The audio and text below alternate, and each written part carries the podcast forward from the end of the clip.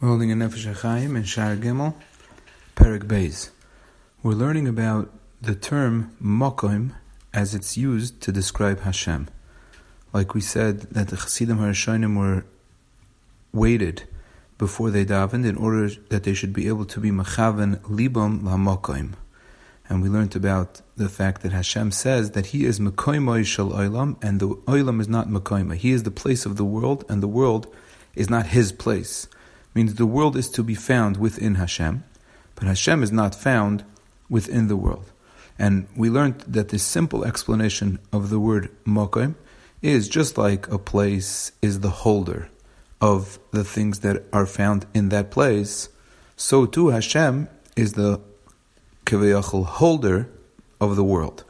Meaning that Hashem upholds the world, like we've seen many times from Gemaras and from Zohar, HaKadosh, and from Midrashim, that Hashem is the neshama of the world.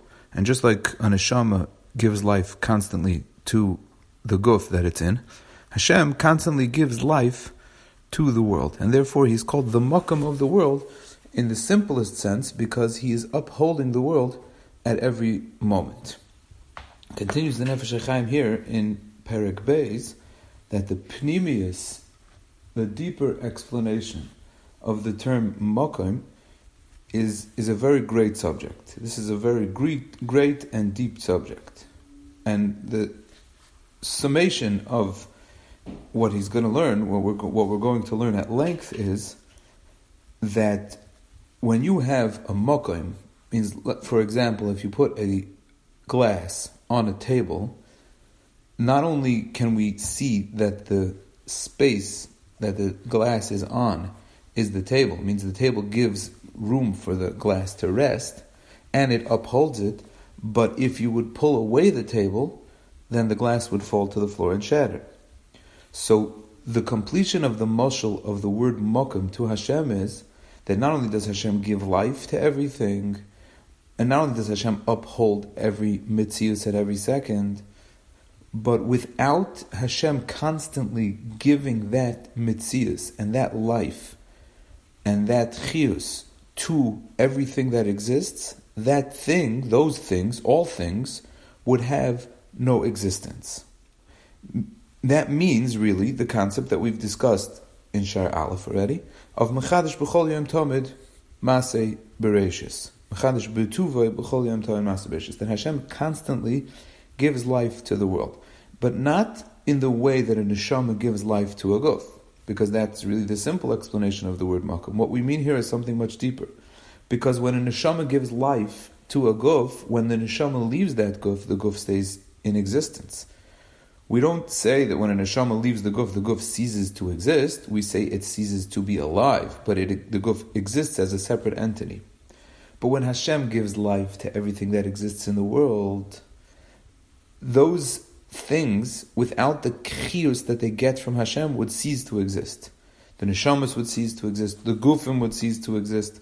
So, like we always say that Hashem is the neshama of the world, it's much, much more than being the neshama of the world. Because when you say neshama, what we understand is a life force, but that implies that there's a guf and there's a neshama, and the neshama, the guf, so always lives or exists independent of the life force of the neshama. You have a guf and you have a neshama. When the neshama leaves the guf, we have an empty guf. We have a meis.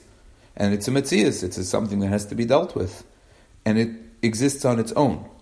But the world and everything that Hashem created does not have any independent existence outside of Hashem, who is the mokim for all of these things.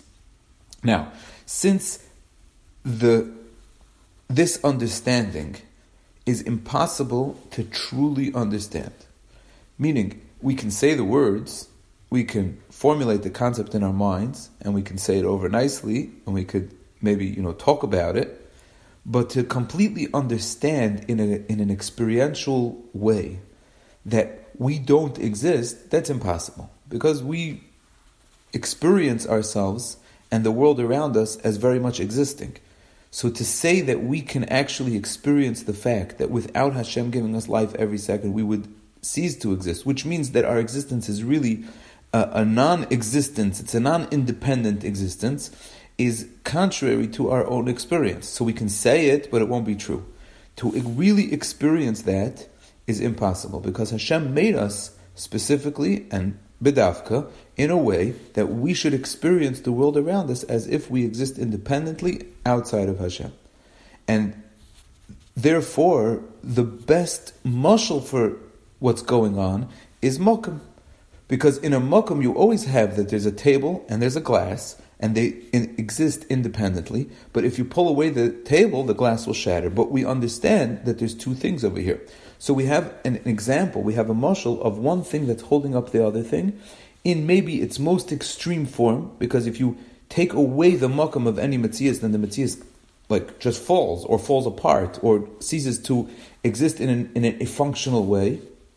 Just like if you take the neshama out of anything, it ceases to exist in a functional way. So that's our best mushal for the way Hashem keeps us alive, even though in its reality, in the nimshal, in the truth, it's much, much deeper. The concept of Hashem being the mukam of the world is much more than that. Our whole existence, every single second, hangs on Hashem's giving us life.